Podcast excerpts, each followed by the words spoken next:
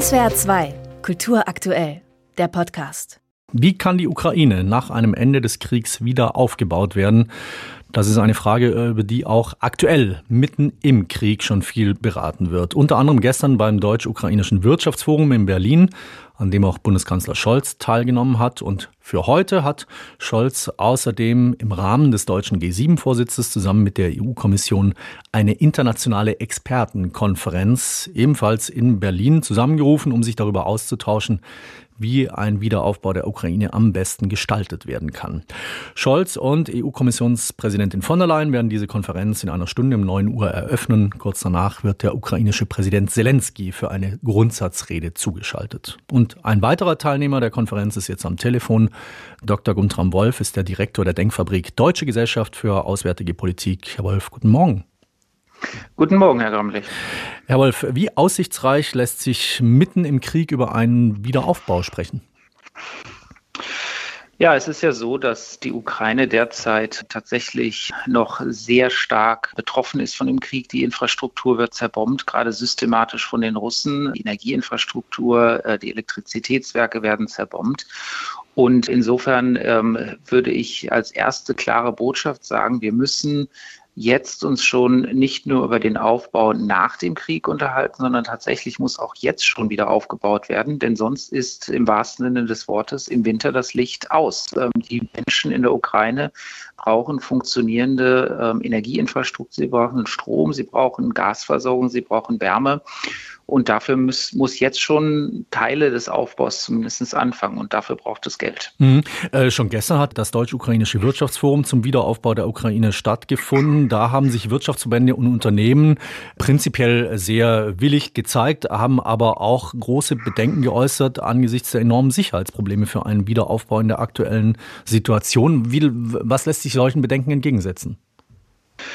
Nein, es ist ja klar, dass sozusagen große Investitionen gerade aus dem Privatsektor nur sehr schwer jetzt zu machen sind, weil man einfach nicht weiß, wie es mit diesem Krieg weitergeht. Es herrscht eine enorme Unsicherheit. Worum es jetzt gehen muss, ganz am aktuellen Rand, ist, dass die ukrainische Regierung die notwendigen finanziellen Mittel in die Hand bekommt, um das Notwendige zu machen bei den Dingen, die wirklich jetzt schon gemacht werden. Und da möchte ich darauf hinweisen, dass nächstes Jahr tatsächlich die Ukraine ein erhebliches Budgetdefizit im Haushalt hat.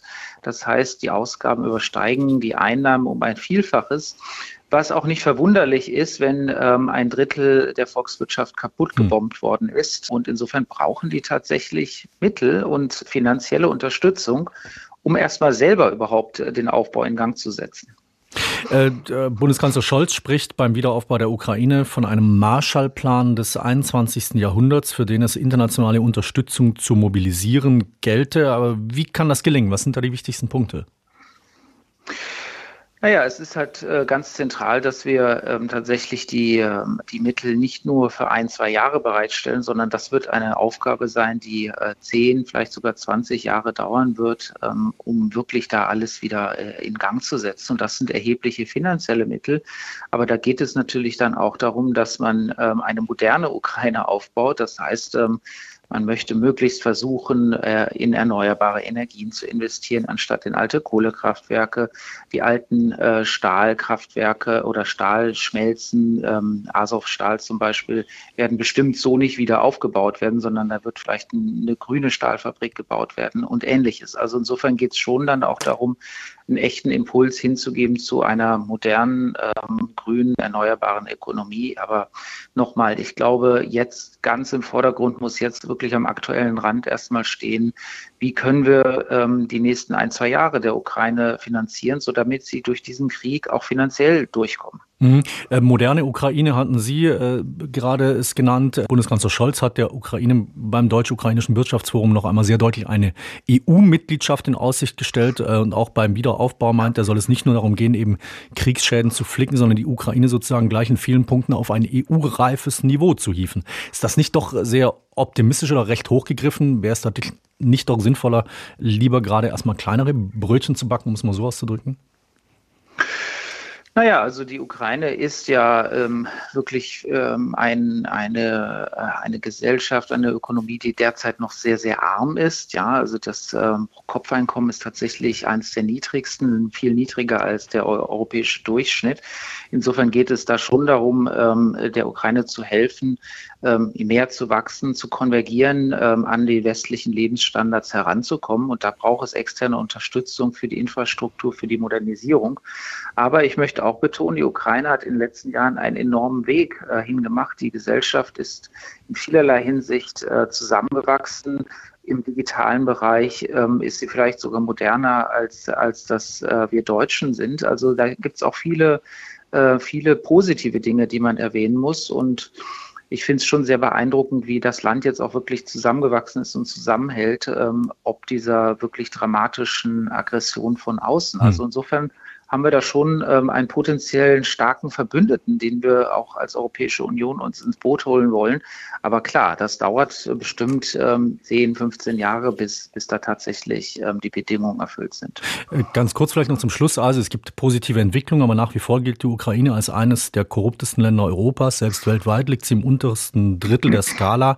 Also wie kann sichergestellt werden, dass Gelder für einen Wiederaufbau auch dort eingesetzt werden, wo sie benötigt werden? Also welche Rolle spielt Korruptionsbekämpfung für einen erfolgreichen Wiederaufbau? Ja, Korruptionsbekämpfung ist natürlich ganz, ganz wichtig und insofern müssen wir die Art und Weise, wie wir die EU-Mittel strukturieren und wie das Geld, was dahin fließt, muss wirklich klaren Governance-Regeln unterliegen, dass da Korruption möglichst im Keim bekämpft wird. Dafür wird es auch den Europäischen Rechnungshof und andere Institutionen brauchen, die tatsächlich vor Ort dann auch überprüfen, dass das Geld eben nicht in die Tasche von Oligarchen wandert.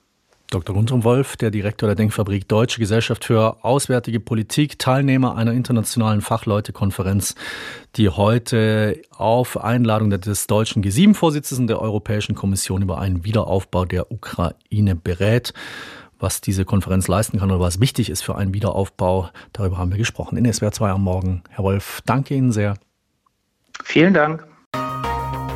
SWR 2 Kultur aktuell. Überall, wo es Podcasts gibt.